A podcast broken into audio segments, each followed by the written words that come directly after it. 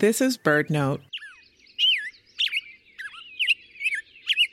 Dr. Clinton Francis is a sensory ecologist who studies how noise pollution affects birds, like this black headed grosbeak.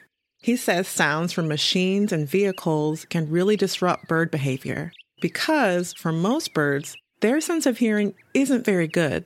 Even though birds do rely on acoustics and hearing quite strongly, your typical bird hears about half as well as we do.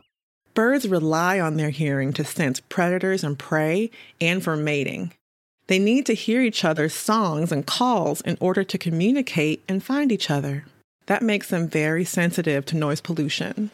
Clinton says some species, like the black headed grosbeak, will just avoid places that get too loud for them.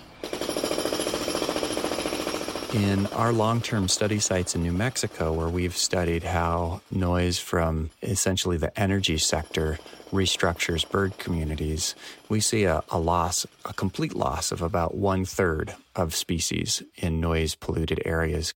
But Clinton says there are lots of ways to help, from switching to quieter electric vehicles to using lawn equipment outside of morning hours when birds are singing the most. Rakes are strongly encouraged, or just leave the leaves. Learn more about what you can do to reduce noise pollution on a special season of the Bring Birds Back podcast.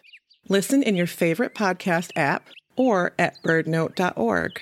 I'm Tasha Lawson.